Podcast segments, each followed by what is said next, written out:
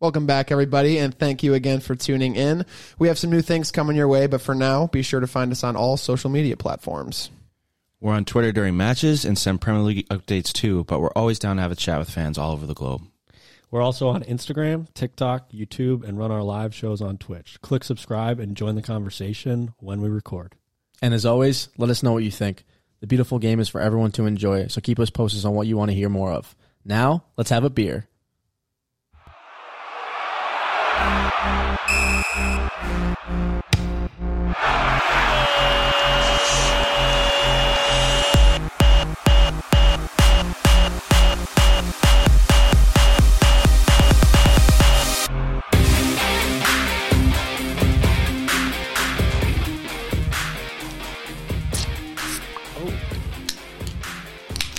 Oh. Cans have been cracked, and we're underway. I'm just like Did you get some spray on you? Yeah, mine is splooged on. me. Oh no. Well, so fresh. I you want to go this first. Jay? yeah, I want to get us on- underway here? I have the Dream by. Is it, is it by Hydra? Is that or is it So or is it Dream Hydra? Burley Oak, Burley Oak, and Mortalis collab, but uh, Called- dr- They yeah. call it Hydra. Call it Hydra. yeah. What you what you think? It's pretty good. This is one Connor had a couple weeks ago. I almost beat him to a pulp because he didn't know that he didn't get me any, and he. and I, yeah, yeah, I think yeah, he knows that's something I would have loved, but luckily they had a bunch more at uh, Craft Beer Cellar today, which we were just at. Um, Great- shout out Craft great Beer, spot. yeah, wonderful spot. They had a bunch more, so I went ahead and grabbed eight of them. Was there Matt?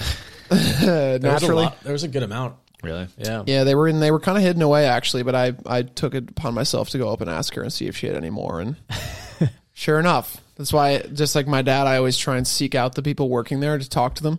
Oh, yeah. Some people are like, no, I don't want to help. I don't want to ask anybody, but I'm like, let me find the first person I see wearing like a a store T-shirt, that CBC shirt. Yeah, exactly. Yeah. And sure enough, we found the beer pretty quickly, but is there mad people eating there and shit?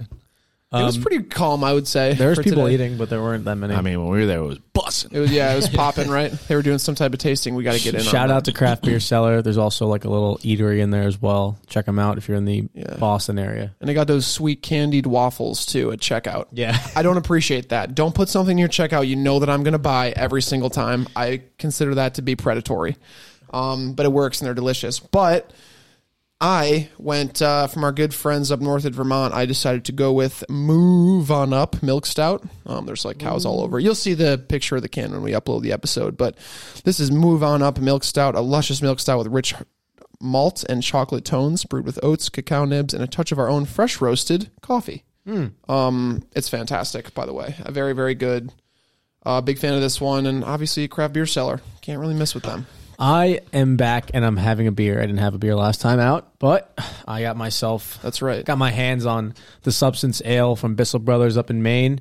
Um, they come they come and go pretty quickly at Craft Beer Cellar from what we've gotten. Uh, Everybody like you, gotten. man. Yeah, Everybody's Bissell through just, and through just like trying you to are. get it. But uh, no, great beer, great IPA, and it's their staple. So it's um, their flagship IPA. So definitely check them out if you can up in Portland, Maine. Yeah, man, you were like a kid on Christmas when you saw that in there. And then he go, he goes, well, maybe I'll do something else. And I just see him wandering around the store, like looking in the corner of his eye. I'm like, dude, just get the substance ale. That actually we'll get out of here. Let's make this quick. Uh, speaking of Andrew Flores McKenna, you were our points winner this week. Wow. You won picks. Hey, what was the score? You went, uh, you had seven, Oh, fuck you, Jalen. and Jalen had four, so he finished last. So double F you, Jalen. I had five. Connor had six. Uh, It's crazy. in classic Leeds fashion, Jalen just took a dip. I'll be back up next I week. really am the Leeds of points, huh? I'm not concerned about it. I know you'll be back at the top. Um, and I just feel like I've been at like second, third most of the season. I've been in the bottom part of the table, but It's all right. What, what was Connor again? Sorry. Connor was six, so he finished second this week. Um, Jay, I think you had, or no, I- Andrew, you might have had, you definitely had a correct score line, and somebody else picked Southampton two nothing over Norwich. I don't remember who it was though, but two people got all three from that. So hmm. that was the hot game of the weekend. But Okay. We can jump right into games. I mean, this was uh, we are down a man this week. Connor is uh, exercising his Howlers podcast unpaid vacation. Everybody gets two weeks. It's use it or lose it. So he's got to use his, or he's going to lose out on it. Um, That's for sure. Yeah. but this is episode ninety nine. We needed to make sure that he was here for episode one hundred, uh, which will be this Sunday. We called the last episode 98.5. Point so five, yeah. It turns out if you have a podcast, you can just do whatever you want. You can call whatever episode you want. It doesn't matter. Uh, and we definitely did that. But looking forward to having him back. It was kind of nice him not being here for Liverpool winning, to be quite honest with you. But uh, I'm sure he was celebrating in the Great White North. But Yeah, definitely for sure. Let's get into it. we jump in to match week 26. This is 26, right? 27. 27? Yeah. Oh my gosh, it's embarrassing. Yeah, Southampton great. two. Yeah, that's what he's- Norwich 0. We had a great goal from Ché Adams, Ché Adams. We had a great goal from uh, Romeu, right? Romeu, yep. A little Yep. one bouncer that he pinged into the top corner. This was yeah, definitely. This was a game that Southampton completely dominated. It was kind of like how many can they score? It felt like a lot, plenty of opportunities. Elyounoussi had a great chance early on in the first half, but um, I mean, clean sheet. Ralph Hasenhüttl is. Um, they haven't won in they haven't lost in five matches, so they sit ninth or seventh. Sorry, no wait, ninth with a game in hand. So um, plenty to look forward there, uh, to there, and they're right behind Wolves, I believe, right now. So I uh, mean, and if the season ended today, if I'm a Southampton fan, I think, yeah, well, you know, decent turnout. This is kind of probably where we expected to finish. I feel like people had them. I might have had them going down way further in the table. Did you? at the start of the season? Oh, I think I remember I that. think yeah. I, I think I was like, this might oh, be the season. don't worry, we'll check. Yeah, don't worry. At the end of the season, we're gonna we're gonna pull those out of the uh, dusty cabinet. and we're, gonna, do see. the side by side. Connor will make a graphic, and it'll Yep. be pretty funny. Yep. But yeah, no, this is a season for any Southampton fan that they should be. De- they should definitely be happy and um, consider it definitely like a successful season for them. Staying up, having some good performances, and there's still plenty of matches left to to try and finish farther up the table. Maybe get a European spot in the uh, European Europa League conference. or crash the party, Yeah. right? I mean, Or- even if they crash the think party, yeah. we're not going to get quite enough points to maybe qualify for anything, let's just be a team that people don't forget about this season. Let's let's be a club that next season, a club that ran into us late last year, goes, oh, remember these guys? These guys jacked up a lot of what we had planned. So, Yeah. And you know what? That's better than what m- most other clubs can say at this point. So, there's a lot of clubs who dying be dying to be in that position based And- on where they wanted to be. JWP being only 28 years old with plenty of time left, plenty of career time and uh, to be played at Southampton. Hopefully, they make can make some good signings after this season to kind of push up for European spots and see if they can, Yeah, you know, mess with those teams. And then on the other side of things, Norwich, uh, who are kind of kind of in a funny position to me. I- I think I truly don't think they're doing that. ba- I don't want to say bad because obviously they're bottom of the table, but Dean Smith, I don't think has done a terrible job with him. No. they're definitely they were no, definitely in a way worse place before. way this. worse. I just where where I worry about uh, Norwich now is you're definitely right. They are greatly improved, and Dean Smith can be largely credited to that. But then I'm like, shit. Burnley are kind of winning now. Newcastle are well out of it now at this point. I'm Yeah. like, are Norwich other than Watford's still like maybe the two favorite then to go down still? Yeah, hundred percent. But it's so weird because Norwich will like randomly show up against like a big team, like Yep. not like win a game. Like they'll def they'll do good against City. Like they'll have a good game against City. Mm. I'm pretty sure they had a good. Either, either did they get walloped by Liverpool or they played good against. They Liverpool? played a good. They played good against Liverpool, but like they the weren't one, for able. like one half, right? Yeah, it was a half, Like, yeah. but then like those don't translate to a team like No. Southampton or like those are the games they're getting like 2-0 and 3-0. I personally just think Norwich don't have the caliber of players. I You talk about a Yeah. championship side. That is a championship side. You get you get like five players at your disposal. You got half a team that are Premier League quality, in my opinion, uh, and it's unfortunate. But I just think they're they're going to go down. Haven't and, done enough once again, business wise, to prove that they should be staying back up. And um, Dean Smith it can, is doing all he can right now with the players that, that he does have, and he's a good manager. But I just don't think it's sustainable. And this isn't a situation where you put the blame on the manager. It's kind of like he was dealt a bad hand from what happened before. And uh, Norwich are that yo-yo club. We talk about it all the time. They are a yo-yo club, and they'll probably remain to be competing next season in the championship. Wouldn't be surprised if they came back up. Honestly, like I really, I really wouldn't. So And then we can have the same exact conversation we had uh, like a year ago before Yeah. about how well if they're going to come back up, they're going to have to be willing to do business. Yeah. I think we might even talked about that the year before that, but who knows? I mean, it's sort of a tough situation to be in. yeah, Uh, none of us know what it's like to see our club get promoted from uh, the second strongest league to the strongest league. So that's something I feel like never gets old. Even if I'm a Norwich fan, right? And I'm like, I know in, in May you guys are gonna have me tearing my hair out and I'm gonna see you get dropped back down, but it then becomes like a party year almost in a way. That's Yeah. that's assuming everything's going well. But I don't know. I guess like I'm thinking about it from the fan standpoint, it's really shitty, but at least there's a good chance that they'll see them absolutely clean up next season in the championship. And Yeah, you go like right one, back up. like what you're saying. They go one year just like hating their lives, and Mm-hmm. next year they're going like 35 and 0, and they're just partying every time at the pub, just like celebrating wins. I think what needs to happen from some of these Norwich players is they need to make a jump to a different club.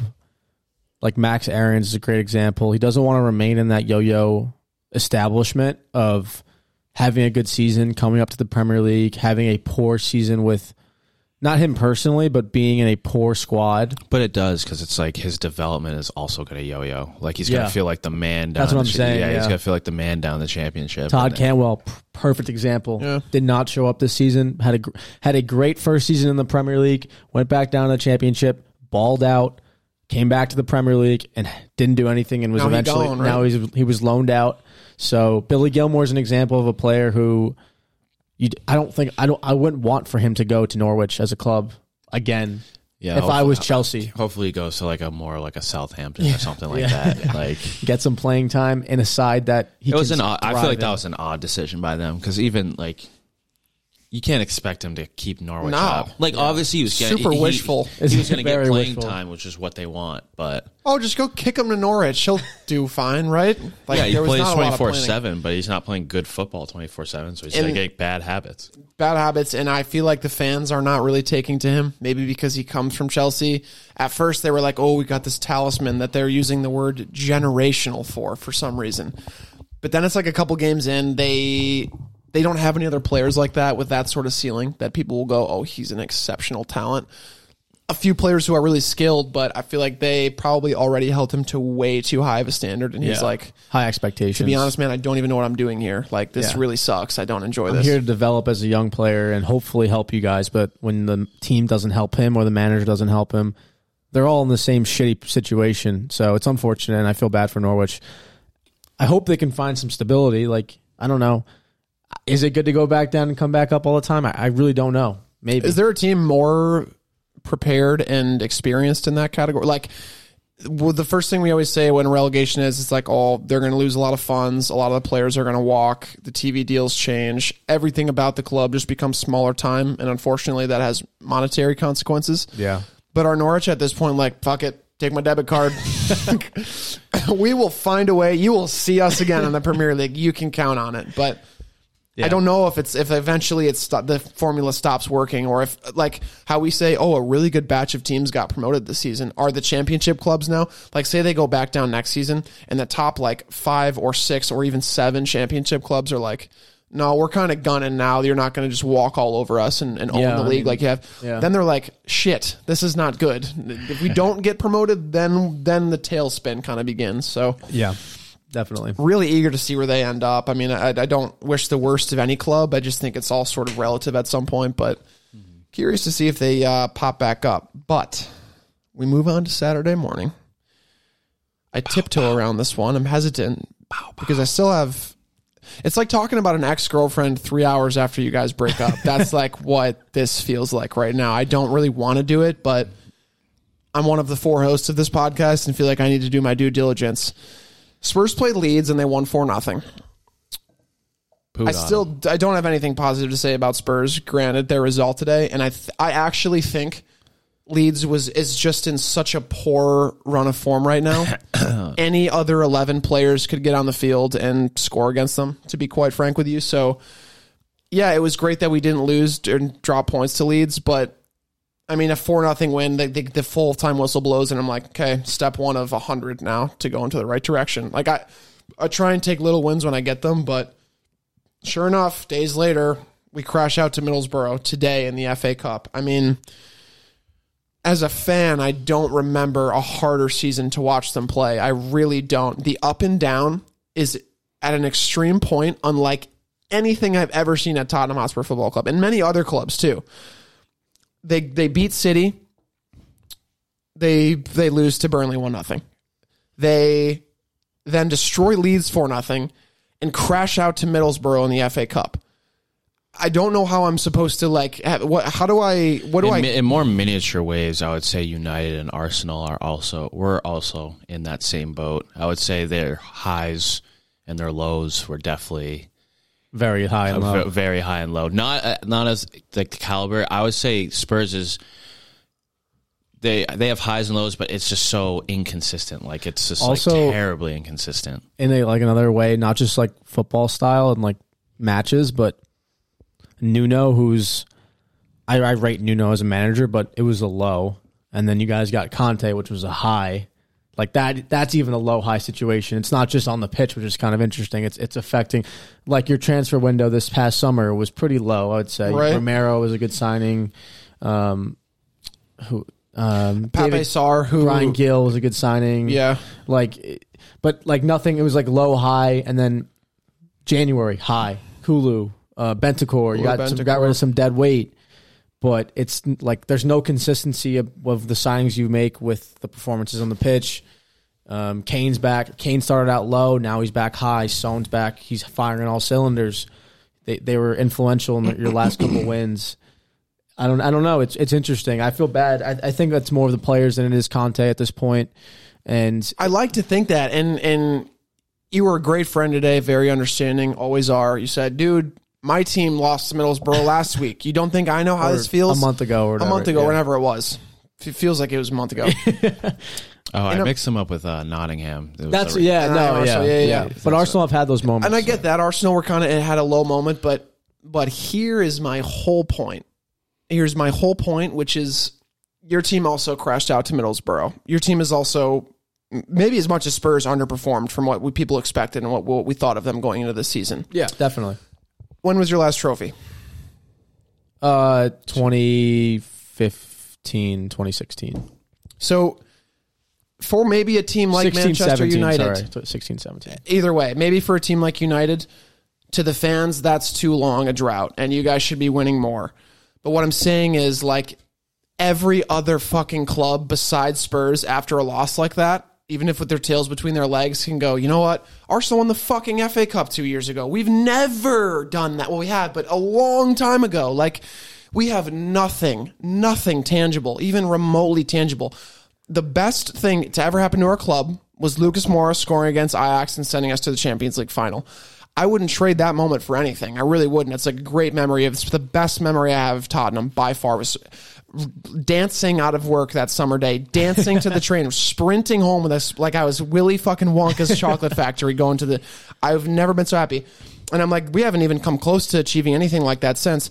And there's that's it's the tangibility of things. It's like it's just it's so it's so help it's such a helpless dire feeling that's what it is no pun intended like it's a it's a very helpless like are we cursed? This is what i'm thinking on the train. I'm like are we cursed? Are we just always going to be bad? What what have we done wrong? The group of players we have now isn't even that shitty. It's not great but like could i see our starting 11 winning the epic yes i honestly could. I really could and i uh, crazier things have happened. Managers have brought worse clubs to, to finals and won and had better results.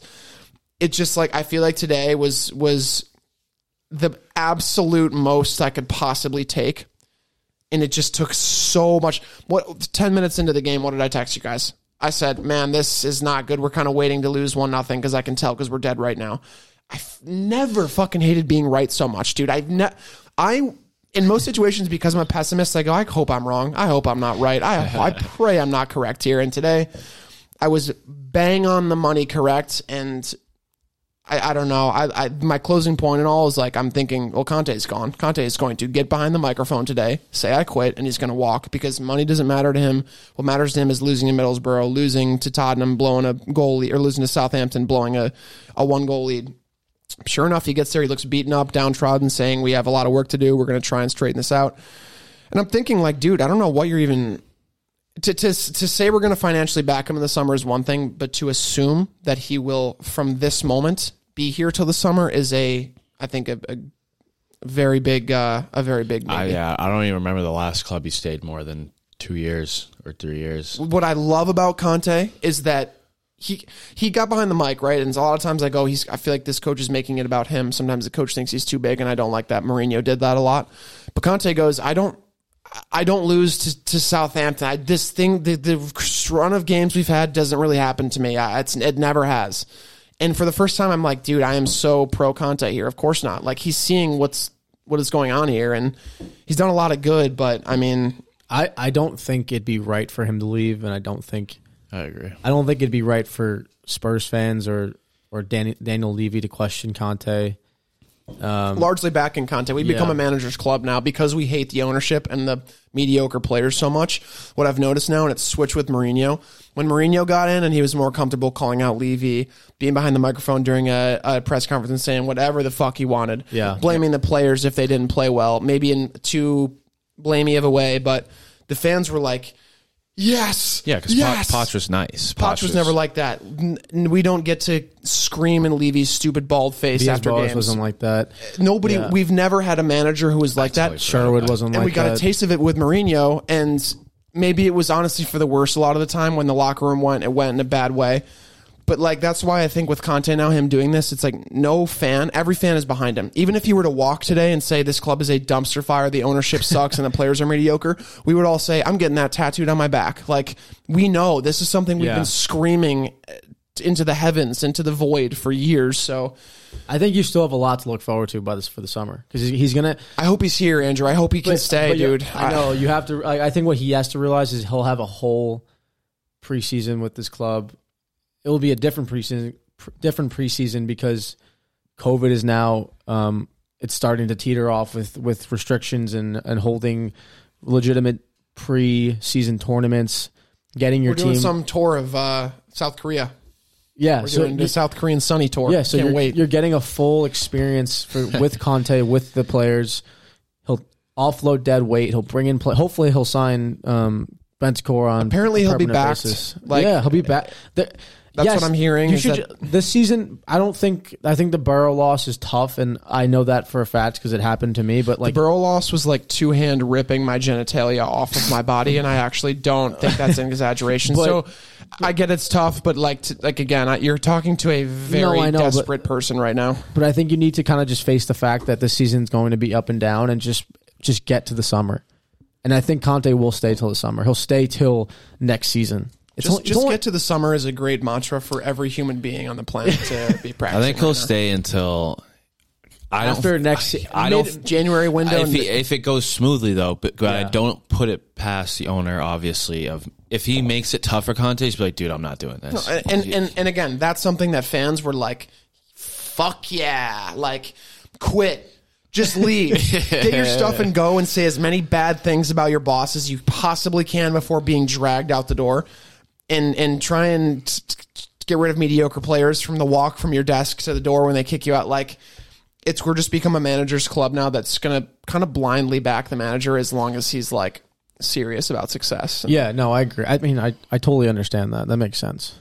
I want to talk about Leeds quickly. Yeah, I want please to talk do. about. Uh, we talked about it on Sunday, but uh, Marcelo Bielsa is officially no longer the Leeds manager, and Jesse Marsch is in. Farewell to Marcelo. I think he's he's done a great job for Leeds. He's got them where they need to be in the Premier League. Fortunately, it hasn't gone that well, and uh, in comes the American with a we got another American. with a very good CV. Um, spent time at Red Bulls, spent time at Red Bulls uh, Salzburg, and then Leipzig. Unfortunately, Leipzig wasn't the best stint, but he comes with a new system, and I did some research. Tell us about the system, Andrew. And um, what's good about Jesse Marsch, and what's what should be hopeful for Leeds fans and for the players themselves is that the what Jesse Marsch demands of his team is very high energy, fitness. He comes from the German league. We know all know we know all of that. So, off of Total Football Analysis magazine, found on YouTube, quickly ran through how he's how he sets up and how his team likes to play on the counter. Um, well, not on the counter, but how his like how his team likes to set up on the attack and defense and Build up and whatnot. Exactly. So he plays a 4-2-2, similar to the Gegen press. Um, um, but it's very interchangeable because he sets up to how, like most managers, they set up to how their opposition set up. I believe he had nine different formations in his first season with Salzburg, but he said he insisted it was a 4-2-2, but he doesn't really um, rely necessarily rely on that. Um, he has his team press when the opposition plays the ball rather than when you receive the ball. Jalen, I know we know playing. You're always told to press as soon as a man is about to receive the ball. In his in his system, it's as soon as that player releases the ball, you press into which the ball into where the ball is going. Um, he wants in- in that in that case, following that, he wants pl- players in a zonal position, and when the ball is released, he wants the man in the halfway from um, the length of the pass. That way, you're able to cut out time lost to press the ball, the player about to receive Gotcha. the ball. If that makes any sense. Um, and he does not worry about passing lanes either. So when when he's make when he has his team, they press as a unit. So he does not worry about passing lanes opening because of how they press at, as one, and it creates a shadow um, a shadow block, uh, essentially cutting off chances and cutting off certain players. Um, so it, they're very it's very organized in how they press. We see that with the Gegen press with with Rangnick and his style. So it's very similar in that way. It's a similar mindset. Except they're hoping that this works. Yeah, yeah, that, that came out more bluntly than I thought it yeah. would. no, but th- this is based off Salzburg, so it could be different with Leeds, but you're like, th- fuck you. this is an idea of where he's coming from. The cover shadow, reducing passing options. Um, they're tight in, defense, in a defensive shape, so they prevent long balls played over the top. Um, which that's seems like it's going to be one of the most key parts because of how often leads are burned. Not not only on the long ball, which they are susceptible to that, but really in every defensive aspect. Say they start get, getting better at D'ing up the long ball, then they get a little bit more confidence, a little bit more organization. I feel like that's like the hugest Yeah. thing. Yeah, And- like the song goal, not to cut you off, but like yeah. the song goal, like should would never happen at a, So- at a club in another club. when you look at Marcelo's um, the way he sets up, he has his players pressing man to man. In this system, you're playing zonal, so you're not you're not um, freeing up passing lanes and vulnerability for yourself because that was one of the negative aspects to Marcelo's system. The beauty of his system, though, was with Kalvin Phillips in the midfield. That's why he was able to break up play um, and loosen up chances and tighten up the midfield a little bit more. But we haven't seen Kalvin Phillips in three to When four is he supposed to come back? I don't know, What is his injury? Do you know? I have no clue. you he is a when you talk about a player who's super integral to a side like Leeds were successful He's last like year. Declan Rice level, I think, Yeah. in terms of success. I do Probably too. More so. When it comes to breaking up play, he's up there right now in the league. Yeah. And when you think about last season with with Marcelo, he was extremely influential on that end. But going back to Mar- to Jesse Marsch's system, um, and while they're pressing, if they're beaten, they recover and press again, and he calls us to recover re- um, and repress. So they get back into position, and then they re- they restart their their zonal press as a unit. Um, and then once possession is won, they drive directly. This is what Salzburg did. They dri- they would drive directly to the penalty box to make their shape narrow and use as much width as they wanted to. And it also creates a flood to the box, which he which Jesse Marsch um, he pushes players in the box. That's how we got a lot of goals at Salzburg. That's how his, how his team scored a lot of goals, and it worked very well because he was highly touted. Kalvin uh, tore his hamstring Yeah, and he had surgery. yeah. Brutal. So he likes to keep his attack narrow, and um, he likes w- when they're p- in possession. The team itself is very narrow, so they don't rely on their width that much, but they keep their passing lanes long enough to where if they were a to keep it long enough to obviously find players, but not too long. So if they were to lose possession, they're quickly in a shape where they can win it back. And the whole idea of his system is to essentially win balls off pressing, off defense, and scoring off that. He he does not worry too much about possession. It's more about pressing the team into a, in a position where they can win it and score. He he like harps on that. It's like it's kind of really interesting. Um, but that's basically what he that's, that's his focus. If um, that's my overview of it. That's what I got from Football Analysis Magazine. Really good breakdown. You should check him out on YouTube.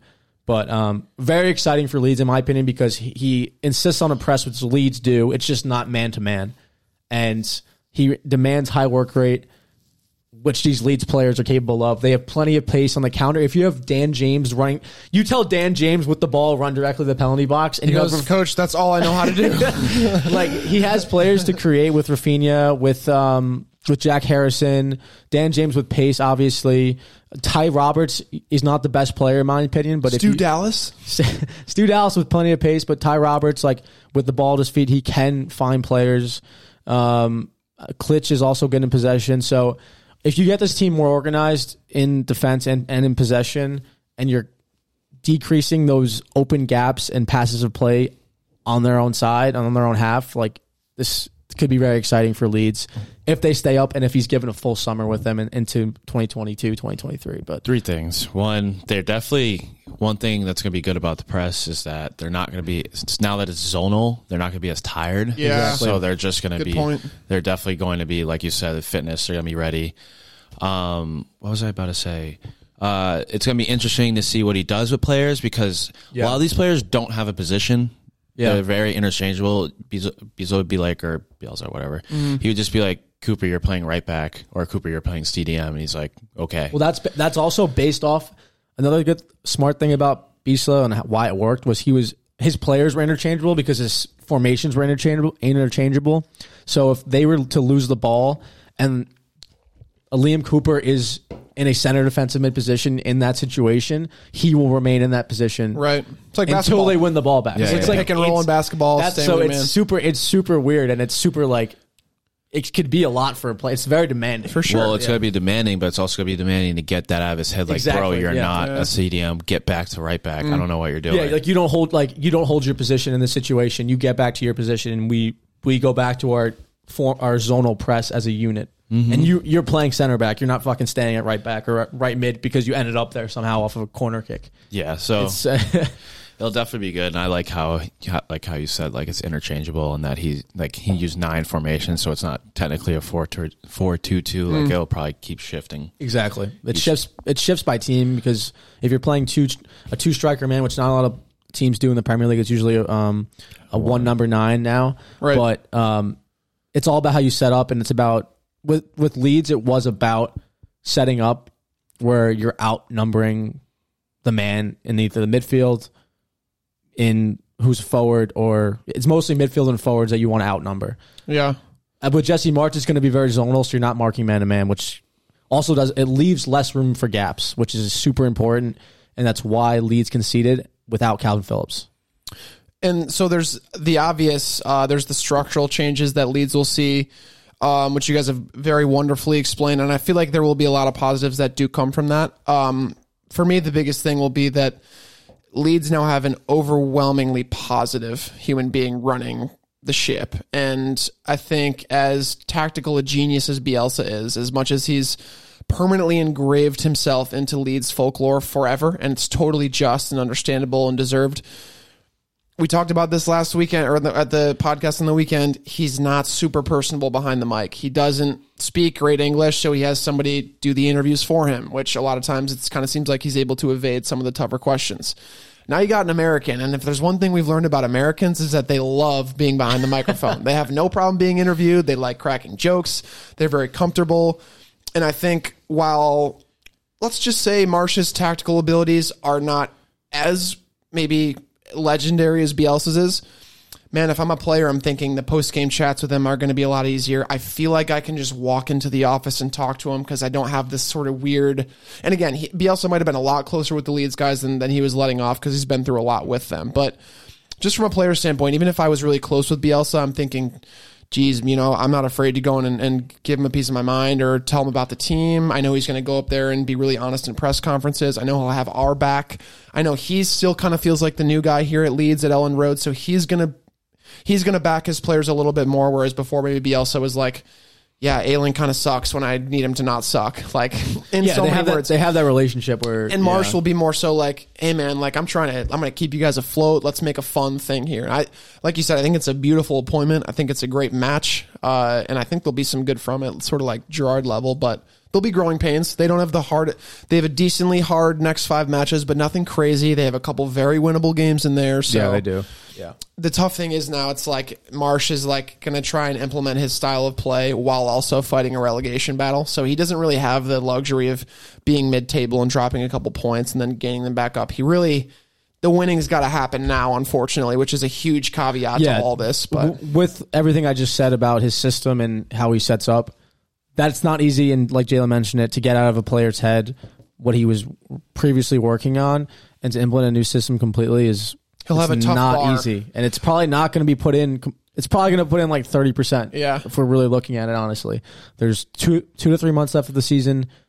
I mean, the clock is ticking for Leeds. They sit just above relegation, and uh, yeah, hopefully he can do his best while he's there. the I read this this morning and put it in the group chat immediately, but it's worth saying over the podcast again. Eriksen collapses almost a year ago. The guy who comes on for him is also a Brentford player. Oh yeah, Eriksen goes to Brentford, and the guy who comes off for Eriksen, who makes his first appearance in like 200 some odd days, is that same fucking player. I think it's Jensen is his name. it's um, I have it down. It's Mathias Jensen. Mathias Jensen. But so that was just an insane thing that I saw on social media somewhere, and I was like, wow, that is insane. But yeah, I mean, Newcastle, Brentford rather, would have wanted a much better result for on, on an emotional day like today. Bringing Eriksen back looked like he did okay, but it's worth shouting out Newcastle. I mean, Trippier lists Newcastle getting another three points and are now in 14th, right? Is that what we? Yeah, they also dominated the hell out of Brentford. Like Mm-hmm. they Brentford went down to ten men early on with Dasilva's challenge. It was So bad. a brash challenge on target. He like essentially jumped about that, Basically, yeah. like hopped on his foot. It was like the sixth minute he did that, right? It was. It was it was like- like it was like the, The game was sixth or over. seventh, and then um, Something crazy. Thomas yeah, then it was was, this- like, great, thanks. and then it was like decided like four. It, the VAR took forever to decide. yeah.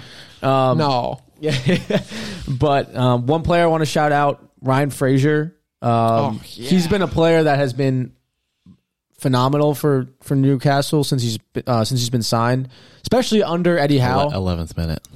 11th minute. No, it, the foul happened in the in the happened in the He seventh. got awarded that in the Yeah. in the Yeah. in the eleventh So minute. it's So it was like- probably like the it was probably like the seventh or eighth. or VAR like was fifth taking minute. hours to make a decision, but it's not loading. Ryan Fraser, uh, since Eddie Howe has joined, espe- uh, especially because they obviously used to work together at Bournemouth, he's been phenomenal. He got he got an assist on the day um, for Joelinton as well. Uh, but he's a player that I, I've enjoyed watching at Newcastle, and works hard, plenty of skill, and he does have a good whipped in ball, and he's just been a good uh, asset on the left hand side. For them. Yeah, and Fraser, to your point, looks really good with Trippier too. That's like the main Yeah. thing I'm looking forward to when Trippier comes back.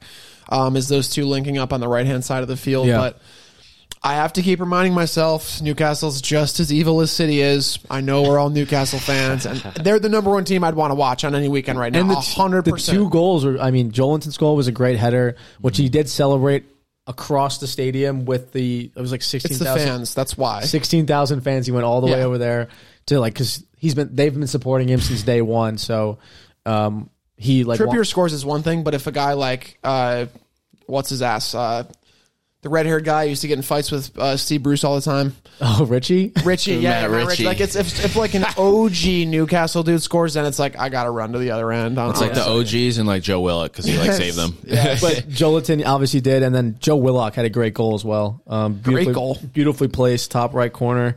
And He I like mean, does that and then he'll just like he'll just miss the weirdest stuff. he's two and two right now, two goals in two games. They love. He's immortal to the Newcastle fans. I think after He's- last season, they're yeah. like, dude, you can do no wrong with us. Honestly, Oh he was scoring like a goal a game to finish off. Was he sold? Yeah, Yeah. It's Oh, yeah. funny.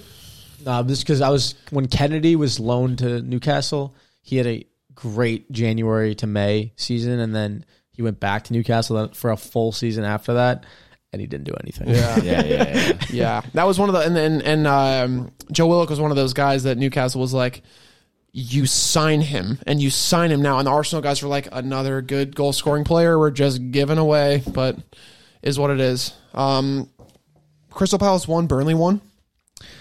Sh- points get shared. Points get shared, but I guess the players a shot on this one, or Olise and Zaha. They were both creating things for their team. Olise looked really hungry to get a goal. Same with Zaha, um, and th- they were very exciting to watch. Weghorst was getting involved plenty of times too. Unfortunately, had a, a goal ruled offside, but he's. I think he has been such a One of the signings of January. yeah one of the signs of January, and could be the lifeline for Burnley. Uh, he's very he's very physical. We talked about that coming from Germany. Very physical. Huge. He looks. He Huge. looks like the He's a good in field. counterpart for uh, Cornet, who's And- very, and who's Lennon. Very- And and Lennon, Lennon, yeah. yeah. And Oh yeah, good Lennon had the for Chris uh, Lennon Wood. had the pre-assist last week. Yeah, yeah, yeah. Bit of, a been a bit, bit of a bigger target than Chris Wood on a ball, and I would say as well, just slightly, but and he's way more skilled than Chris Wood on the ball. way more skilled. And I look at this result like right away. I think, especially with it's really only Burnley and Watford. When I look at the results, I think did they get a point? And maybe they they felt like they were owed more. Like you said, a goal got called off, so they felt like they could have got all three if they had been a little bit more diligent and and, and organized. But this is a point for Burnley. I mean, this was a team that we were positive was going to get relegated, and when they were when they had all these games in hand and they hadn't played them yet, they were like dead bottom by many Yeah, points. So honestly, anytime I see a club like that getting a point, when I see Watford getting a point, I think that's basically three points to them. Pretend that's three because you you know how close the bottom four, five, six teams are at this point. So, I mean, a point is huge, if anything.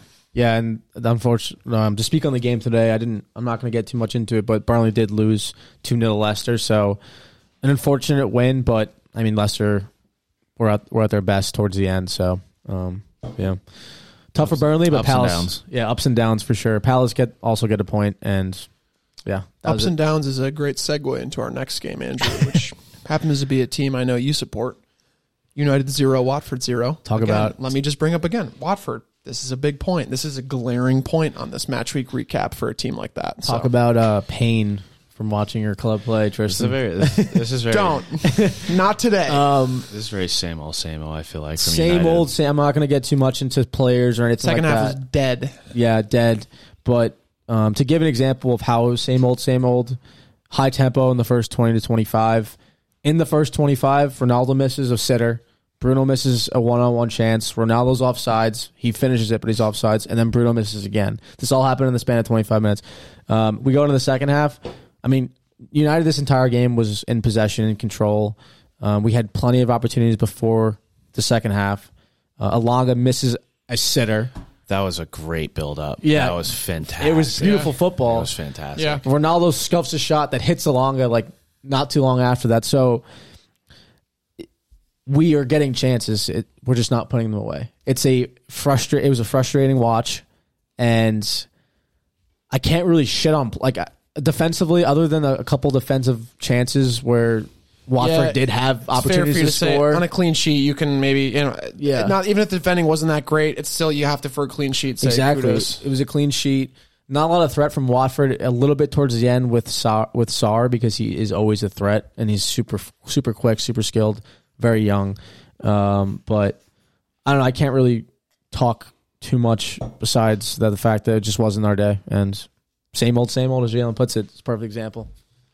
It's go ahead. I was just say, did what like was it more United like not putting away their chances, or was it more like did Watford not play terribly bad like they usually do? I was hundred percent United. It Not seemed put- like United's second half was United- so bad. United- it was a story of the second half for sure. legitimate goals that should have been put away were Ronaldo's first miss. Elanga's was Elanga's bad. opportunity, and you could say Bruno's. I'd say Bruno's first miss. So yeah, Ronaldo and Bruno's first miss, and then Elanga's miss. So it, it could have been three 0 It could have been four 0 but three 0 would have been a comfortable, comfortable. comfortable prediction. Yeah. Well, and in the second half too, I don't think Watford created a chance. So No. it's not like you guys needed to play that well even to beat them. Really, it was just poking one in and then sitting back because Watford was never really close to scoring it. I think as soon as the second half started, they were like, "Boys, we are zero zeroing the shit out of this." yeah, it's huge for them. Huge result, like you said. Massive. Brighton zero, Aston Villa two. Big win for Aston Villa because we were just coming off. Uh, is Stevie G really that good a manager? Chad? Cash. Matty Cash with a pinger to the bottom corner. That, was, a fantastic shot. Good, good technique, landing a skip on the ground. Oh yeah, That was the Polak, Matty Cash. he chested it down, and then it just was a perfect half volley. And then Yeah. the second goal was just typical. I feel like that was like really early Watkins, like in his Villa Yeah. career, where it's just like on the run, just Yep. Yeah, so he has a weird run. He he. It's like and it's funny because McKenna, very- McKenna knows I always harp on people's runs. Like I'm Yeah. like that guy runs like You're a freak. good run judge. Yeah, Bamford runs. That's why like you hate freak. Raheem Sterling because he runs like this. Yeah, his runs also chicken wings. Him and him and Arjen Robben run the, the exact same. literally. But yeah, uh, like Ollie Watkins has that weird like his is powerful, but it's like very like He's very stiff. Yeah, rigid. It's mad You're rigid. running like that. You're running like a Minecraft character. He needs to stretch. he was just walking into a wall. but, he's, but he's sort of fantastic. But yeah, goal. on the Watkins goal, I was yeah, like, finish. great finish. Five hold 'em. Um, It was also a direct ball played out of the back from Tyrone Mings, uh, which Veltman slightly poor, he poorly um, judged the timing of the ball and his run and his um and his run to head it. So, uh, yeah, I mean, this was an Ast- Aston Villa did not play that well. Brighton were Brian's in a pooper right Brighton Yeah, were dominating the Brighton's entire struggling. match, but I hate to see it because of King Graham, but uh, they're not getting points right now. And I look at Villa. There's still, mm, I think, more Premier League games left than we all realize. It, to me, it feels like the season is coming to a crashing halt right now. But there's what, like eight or nine games left total. But I don't know. The more I watch Villa play, the more I'm like, I feel like they have accepted what this season is for them, which is exactly what you're seeing right now. They're going to finish about middle of the table, and come next season, they can really take off. I don't know that there's enough time left for them to really make like a Europa push or yeah, no, no, I could no, be wrong I because like you know, like we always say, you win three games in a row, it launches you up the table. It's still pretty close in the middle right now, but I don't. I just they haven't been convincing enough to me. I feel like you guys feel largely the same way. This is not really a team that's going to And I don't even know if that was like Stevie G's. I don't know if that was what he was brought in to do. Mm-hmm. I don't think their goal was like Not I right thi- away. I think They it were was, shit with Dean Smith. we I was about to say. I think it was more of like get us out of this area. Like we're mid table, high mid table, like mid table. We're not. we'll give you a little bonus if you get us to six. Yeah, we're not. We're not where we're at right now. So no, yeah, th- yeah. they probably look at Stevie G so differently than Dean. Like they probably like Dean Smith, but Stevie G's like, oh my god, this could be like a Premier League great manager like, McGinn for, and the next like ten McGinn and Dean Smith almost had a boxing match Yeah. in like the. The only the only thing that makes me think that Villa wanted Gerrard to get to a European spot is because of the signings they've made with Luca Digne and Coutinho. I, I, That's a good point. that's a good point. So is this Villa front office maybe not happy with where Villa are right now? Kind of like They're dude, definitely not they happy. definitely, they honeymoon definitely have period's mad over. trust in uh, Gerrard. They have they don't they're not happy, but they they're gonna trust the process. that's a that's a good point. You know, they Villa were all we're a big club. We sign who we want. Let's go bid for Emile It's a Smith big, Rowe. it's a, well, it's it's like a big uh, Mikel Arteta with Arsenal thing. I feel like they definitely weren't happy with Mikel at certain points, but they stuck with him. And Yeah. it's, Exactly. it's and I fruitful. like that. I would I would like to see Gerrard work out at Villa. I don't want to see like Well, it's very retro to you know trust your manager. I yeah, yeah. few far between And now. Give someone a chance and not fire them. But I, I think uh, I think Villa. I lost my fucking point. Nah, No, but I, I think for to bring Gerrard in, I think it was more of the hype of. Uh, this is my point. This was it was all of the hype of the fans and the football world that were like, "Oh, Gerrard's a great manager. He did it in Scotland. He's going to come to the Premier League and show what he's capable of." And and obviously he has the pull to bring players to Aston Villa, and there's no harm in bringing Coutinho or, or Luca Digne to your club for the betterment of it. No matter if it's not Europe, like they're available, go get them. Let's let's see where we can finish the season with where we were at at the time. So And how long has it been? What did he come in like right right before we went to Portland, right? Because we saw Liverpool play Villa, and I think Gerrard was coaching them then, wasn't he? Am I wrong? it was around like it I think it was after. it was after? It was I after that. think Yeah. so. It was just hmm. before January. Sometime in December, yeah, that he comes on. so it hasn't yeah. really been there that long. Not that long. Also, I think it's the hype of people outside of the club that are actually pushing this whole European thing. Like Yeah. Sky Sports came to, they like they had that bullshit. And well, not bullshit, but they had the interview with. with you already said it, Gerrard. dude. Too late. Yeah, yeah. sorry. But I just like to say that because It was a puff piece. I like to say because like Connor threw him some softball questions. because because it was like the Brendan Rodgers because I bring it back to Brendan Rodgers. He did like twelve. He won like twelve Scottish Premier League titles. So it's like Gerrard won if you one. get bored of winning the title, the league is too easy. yeah, but After twelve wins, would you Yeah. not be like, okay, this is a it, little? it silly. may have been like- less than 12 but one of my point is that like i think with the name of gerrard and with his history as a player with aston villa as a club and in their past and the expectations of the manager himself i think it was more of the media the fans the liverpool fans the football world that brought this hype of like oh he'll finish in a european spot come may but realistically he has to implement a system he has to get the right players in And they have. We've And they said have, they've, yeah. they've really rebranded. They look like a team coached by Yeah. Gerrard now, so that's a big. give him till next season to start to start hailing him as this great manager. You do bring up kind of a hauntingly good point, which is like that's the catch 22 right like if we back you and get you the players you want the results have to be there Mm-hmm. there's way more understanding when you haven't been given the players you asked for and then the results only- don't come The Coutinho thing, I guess, to go back on that dude is that Coutinho he's on loan. Is the one thing you can say. I feel like they they definitely will push to buy that because he's He- kind of at that should point. buy They, him, they yeah. should just do Well, that. I Barcelona think. can't pay his wages, so he's gonna be he's gonna be point. out. Yeah, So- he, they Better have, point. They have to pay. They have. They to got dust coming out of their ATMs at at, at the. Uh, they got mo- they got mob money, it's, it's all they're banking off of right now. It's like, uh, but they're in Big. Johnny. Not to divert the conversation, but Well, one of the I think unfortunately the main points of the weekend was was was poor VAR usage, and that largely circles around the Everton Man City game, which ended one nothing Man City. Uh, Rodrigo pretty clearly handballs the ball in the box, which should lead to an Everton penalty. It gets overturned. Frank Lampard's very justly upset. And FIFA this past week issues an apology towards Everton Football Club. I think it was the FA. The FA. Was it the FA or Which is good too because I just realized that an apology is worth three points. So everything's fine. Everything's forgiven. I, I'll- I was actually a big fan of the apology. I thought I was blown. By, I would love to hear your reasoning. I was blown away. I think- I it think pissed it's- me off.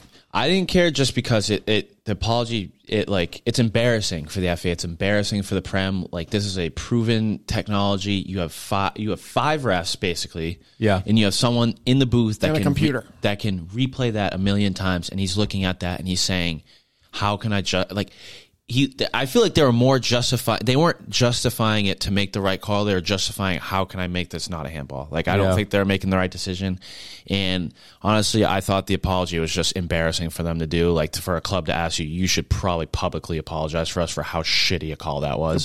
And for them to say that, like I thought it was. A little I- empathy goes a long I, way. I, is it's not like I of care. It's not like I really No, no, care, no. but it's definitely just like It was the. Uh, it's cool. Like, Allow it's me to agree with you for a moment, which is Yeah. this is not an organization that likes taking responsibility or probably likes apologizing. That probably wasn't something they wanted to do, and it definitely is worth something showing it. If this had happened in August, it's way different. But like, I've largely voiced my criticisms of him, but I'm thinking I'm I have my feet in Frank Lampard's shoes right now, and I think he gets up there and he's like, I'm I'm trying to rescue this club. I'm trying to keep them afloat it's not a fun job. I'm glad to have it, but it's really stressful. And like the last fucking thing I needed, like this is the opposite of what a li- well, what a team that's getting relegated needs to happen. Like this Yeah. is the opposite of the luck that a team like us should be getting after. I mean, shit. I feel like I feel like shit for complaining about Spurs season. Imagine being a fucking Everton fan, dude. Like, for clarity, it's the professional game match officials limited. It's not FA. Sorry for uh, for the for the uh, misinformation. sorry, there. FA, you're completely clean. They are. Um, they provide officials for all games played in the Premier League, EFL, and FA. I think So you're exact you're exactly bang on where it was not Yeah. totally uh, behaviorally consistent of them to give an apology so the fact that they did that is extremely indicative because i'm a shithead pessimist and i assume frank shares that with me a little bit he probably is like thanks. I can't plug this apology into the fucking table and get myself out of 17th so i think he'll definitely moving forward be like a bit angrier a bit more like urgent and Chelsea, hasty. Chelsea Frank Chelsea Lampard, Frank. where he's telling uh, Klopp to relax. yeah, yeah. My favorite moment of last season. That's easily my favorite moment of last season was the Klopp Frank fight. He- he- I I, forget, I think someone posted on Twitter. and I was just watching like this man came at everyone. He's like, "You back there, shut the fuck Yeah, up." he did. He did. He really did. And, and then Klopp's He's like, "Calm down, Yeah, calm Klopp, down." Klopp's like, "Calm down." He's like, "You shut up, too." I was like, "You." hey, fuck off. Jesus, Uh, that but- guy's too much. I, I know what you mean though. It is the the apology shows how embarrassing of a call it was. yeah. Is that what you're trying to say? Yeah, I it guess the just like- apology didn't like. I, I don't know. I didn't think enough. I about was saying fact you're that they you're did very, and I understand your point because you're thinking in terms of Everton, but I'm more thinking in Yeah. terms of the refs just showing how pretty poor they've been our bad. so far. Yeah. It's just put. It's just. But I understand your point because, like, I understand to, yours. to Everton, like to Frank Lampard, like, what am I supposed to do with this? I still don't have three points. We still suck. I can't really do for the anything. About, apology. and then that would have been a huge. I'm still with Michael Keane. that that would have been a huge point or or three points, whatever. Three I don't. points I don't know how that would have Even changed. one point, dude. Yeah, like one point. I because think City's a guaranteed point, but, loss for yeah. so many other clubs. That's like how Yeah. I look at it. Where if you beat a team like City or even draw, it's like 95% of the other Premier League clubs will lose all three points to that. So if you can get through that point in your schedule with with a point, you know, it's not to overuse the word, but tough. I, I do feel bad. It takes a lot for me to feel bad for Frank Lampard, but this was a weekend I was like, "Jeez, man, you could have used it." Yeah, uh, his post match interview was really. He looked Calm defeat- anger. He looked very defeat. Like I He guess looked that's- defeated, but like he looked like an Ozark. How Marty is always like Yeah. he's always like calm but angry, and that's the scariest type of angry because someone who's composed of their emotions is actually way scarier than someone freaking out. And that's how I saw Frank, where I was like, "Wow, I can tell he's really churning a plan, but it's, he's taking everything and I'm not to just bite the head of this." He probably knows so many people at this organization that he's calling up Oh yeah, like immediately afterwards. no doubt. So good thing about a good thing about uh, former players becoming managers. I'm sure the managers have plenty of contacts themselves, but crazy though the amount of guys that they've met over the years, the amount of those guys they've met who are who are they've played with are in other positions in football Yeah. now, not necessarily coaching or, in, or even in punditry, but like a behind the scenes guy, someone who works as like a producer of something, or somebody who works like as a league official. So always good things to know, and I feel like that's a huge uh, a huge hack is having a former player as your manager, but yeah, definitely.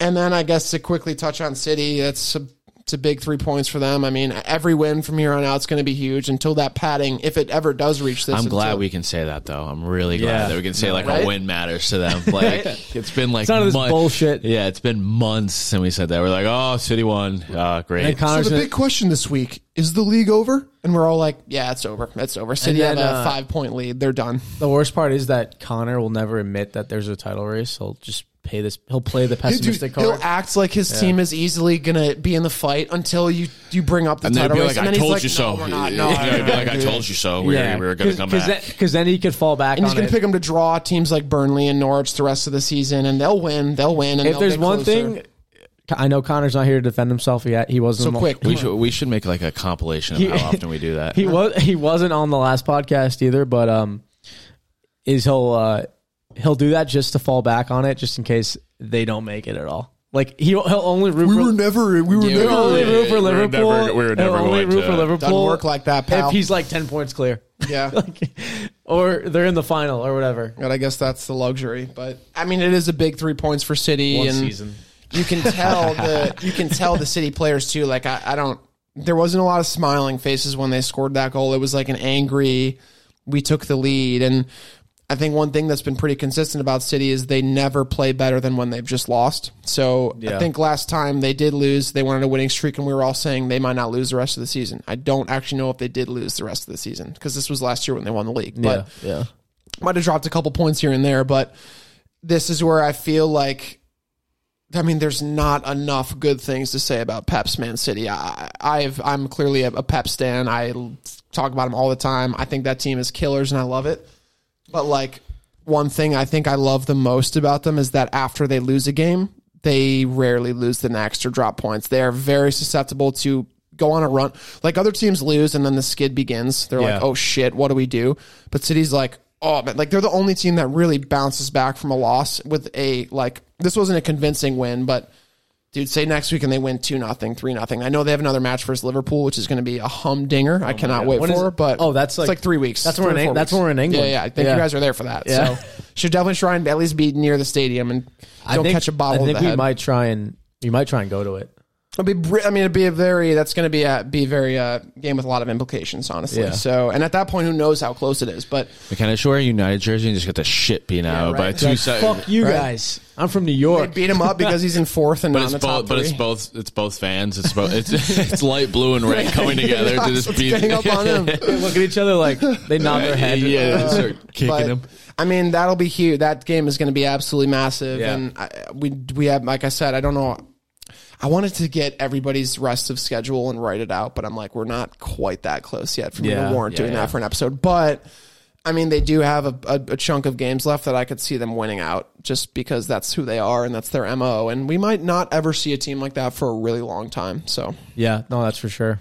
Interesting stuff. the only game of Sunday was West Ham one, Wolves nil.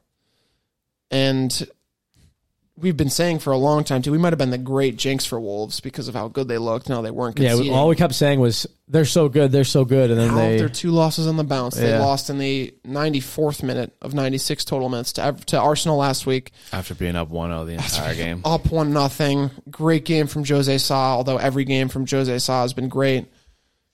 And then they lose one nothing to Ham. A He's like a heartbreaker one really, nothing. he's like a really weird Rui Patricio, David De Gea looking the hybrid. guy. it's the beard. Sometimes I think the- it's the same The fucking David person. De Gea part is the beard. Beard. Yeah, Yeah. it's very yeah. I it sucks because Like how did they, how have they lost two So- games in a row now? the the way I looked at West Ham in this game, they definitely relied on the counter a lot, and they hit their highest gear. We haven't seen that from West Ham recently. We've been saying like they've been They've been hurting. They've been struggling. They've been teetering. Like that's a lot of teams, but they've been doing it the most significantly compared to where they were early on in the season. And in this game, when you did see them around Wolves' 18, they were very creative. They were gritty. Um, Antonio looked good, even though he's in a goal drought right now. But uh, He just assisted the goal that he got assisted scored. the goal, yeah, and that goal was really well, Cresswell did all the hard work though. Yeah. I don't care about anything. Cresswell worked that goal. It was like it was who scored? it was Souček. Souček. That's right. So, but that's right. The goal itself, yes, Cresswell worked hard, but it was still it was like gritty, but also like creative at the same time, if that makes sense. But yeah, I just think West Ham were they hit their highest gear, and they did enough to obviously throw West Ham off. I mean Wolves off. And I think West Ham have the better back line too. On the on the day they did at least, and that Souček goal, he was unmarked. Nobody was on him. Pretty so, wide open, yeah. Yeah. I I don't know. I think it's a it's good to see that from West Ham because as as much as they're fighting with United right now, they do have some fight in, the, in them left, and I don't know. I just think they're a team that I still think they're they're still a gear down from what they were running on before. they definitely deep were. enough. They definitely were. But I think this game was Unfortunately, this game was a was a flashback of what they were doing earlier on in the season. the, yeah. Yeah. Also, Antonio hasn't scored since like October. So I you know that's a London club that, and I think most West Ham fans will say I find this hilarious. West Ham fans love beating Tottenham over any other club because I think that's their most attainable London rival where they're like, oh my god, we can actually like we can match up with these guys pretty well today, and they have been. Um, but th- I mean, they'll look at this game as they've been higher in the table than Wolves for most of the season. Yeah. but largely Wolves have been the team in form lately, and West Ham have not been. So crushing loss for Wolves, but I'm I mean, as a Premier League fan and as someone who loves to see teams like West Ham do well in the league, I'm like, fuck yeah, that's awesome. It's good to see you guys get that. Not a lot of hard earned wins come West Ham's way. Like really things need to fall into the right place. Jarrod Bowen needs to turn into Jarrod Messi. And Yeah. sometimes he No, does, I but I mean a lot of things do kind of need to fall into place for West Ham to get all three. So when they do, I'm like David Moyes earned this one today for sure. yeah, no, I, I mean. Top, top four, the race is on. Top four and bottom four is like ah, I Those, mean middle, those middle guys are on vacation. They're just Crystal Middle guys they're, are they're, they're, they're in their own world. Patrick Vieira is like smoking a cigar. Right, he's Yeah. lighting the cigar up. He's having a glass of whiskey. He's I'm done. He's like, if I'm above 15th at the sixth game mark, I'm just going to drink every day. Like that's what his gonna do. glass of whiskey is enough. That's like he's like you know vacationing. He's nice, but it's just enough to show that he has a little anxiousness in Yeah, him. yeah. It's a little bit over the line. right. he can get through his press conference off a little cup, but anything past that, you're But the bottle's under the table in Playing case it- he needs to. Uh, is that keep it? going. That's it. That's the weekend's Quick, action. quick question. I saw something online. It was uh, who's been the most underrated manager this season? Oh God, Go Bruno Lage. Is he even underrated? Bruno Lage. I think it's Bruno Lage. I was gonna say Mikel. Mikhail, that's a, another great pick. If it's not Bruno Lage, it's Sean Dyche for me. Would he you- Still, he still has the least amount spent, and they if they stay up, he probably should Yeah. be the most underrated. I would say that it's still their pretty shittiest season. I feel like they, they did way better last season. Yeah, but considering they didn't invest that much this summer I think Weghorst was the last guy that. When did they bring in Cornet? over the summer, and it was like nothing. Yeah, I, I agree, Is, is Bruno Lage like even even I an don't- under the radar guy, or is he like straight up at this point for many people a, co- a manager of the season pick? Because he should be absolutely should be in the top four in terms of the four strongest managers we've seen this season. Jose saw or uh, Bruno Lage is definitely in that conversation. I would say from bringing it from the low that unfortunately like Nuno's tenor ended to where he brought him back up. Yeah, So no, I think I, would say Bruno Lage. I think also like the, with the moves he made in the transfer window, selling Traore, um, and then obviously selling Rui Patricio, bringing in certain players, some questionable, like not too familiar names. I think he's done a great job so far. I think it all depends on where obviously they finish. David Moyes could be in that conversation too. If David Moyes finishes fifth, I think yes, he could be Yeah. in the running. And then those it's obviously the two, right? Then it's obviously the Premier League winner. Pat, you could say Pat. I mean, once again, doing it without a striker, that's a guy who you could go. Not not in the underrated conversation, but obviously the segued into the manager of the season I- I, so think far. if you had to look at it from Klopp would be up there, unfortunately, ob- just Yeah, they- because he would be. They, they won. A, I mean, they won the Carabao. Cup already have a and- tr- they already have a silverware, so so I don't. Yeah, it's. Uh, I think Bruno Lage is my pick, and then Sean Dyche after that. It's going to be the only entertaining. I feel like race because Golden Boot's pretty much all but wrapped. Mo has what nine goals on the guy who's in second place, which I think Sonny's up there in terms of like the second place spot, but Mo has kind of run away with Golden Boot this season. Uh, He has both. He has both, and he's the assist leader. Jeez, He's gonna be the new Harry Kane. And the second assist. Yeah, I said it is a uh, another Liverpool guy, and then the third one is another Liverpool Yeah. guy. So Yeah, this has kind of been that season. oh well. Anything else, guys? yeah, we we got we maybe plug our episode Sunday. Guys, We're going live. I'm looking in the camera right now at you, and it's there. really bright. There's two I wouldn't ring recommend doing there's that Two ring Andrew, lights for, on my for eyes. too long. Um, but this Sunday, 11:30, we have the Manchester Derby live from Boston. We'll be tuning in. Be sure to check the Linktree out for Twitch. We'll be there. Everything. Also, Connor will make a graphic. We'll be up soon. what do you guys pick for and, Con- scoreline and, for that and, game? and Connor will be back. Okay, he'll be back too. He'll be back for that. He's used up all his vacation, so Also, it's a hep- episode 100. also it's it's our centennial episode. uh, we got to wear our centennial kits. we Shit. Just, we'll just get a white T-shirt and put 100 on. Yeah. yes, dude. That's basically what the centennial kits look like. So it's a white T-shirt with some font. I actually will go to the store and buy like. Do it. I'll make like it. it. I'll, I will do that. I will do that. I'll gladly split it with you. I'll draw it. I'll get here. Tristan can have H O, Andrew can have W L, and then I'll have E R, and then Connor will have S, and it'll just be Howlers. Yes. And then on the back it says 100. and Sharpie. it's just that's gonna be hard to put hundred on across four people. Maybe an exclamation point at the end. T-shirt, T-shirt marker. Yes. I was going to put 100 on like each of us. oh right. I thought you meant like we all do it. I'm like, Because then it's ah, 400. but Andrew, there's three digits. My math. Um, guys, as always, we love having you here. Thank you so much for joining us on Twitch. If you're there, be sure to check our Linktree out for all of our platforms in which we stream. Spot, Spotify, Apple Podcasts, Instagram, TikTok, Twitch, YouTube. All the socials are there. See you very soon. Bye bye now. What's up, people?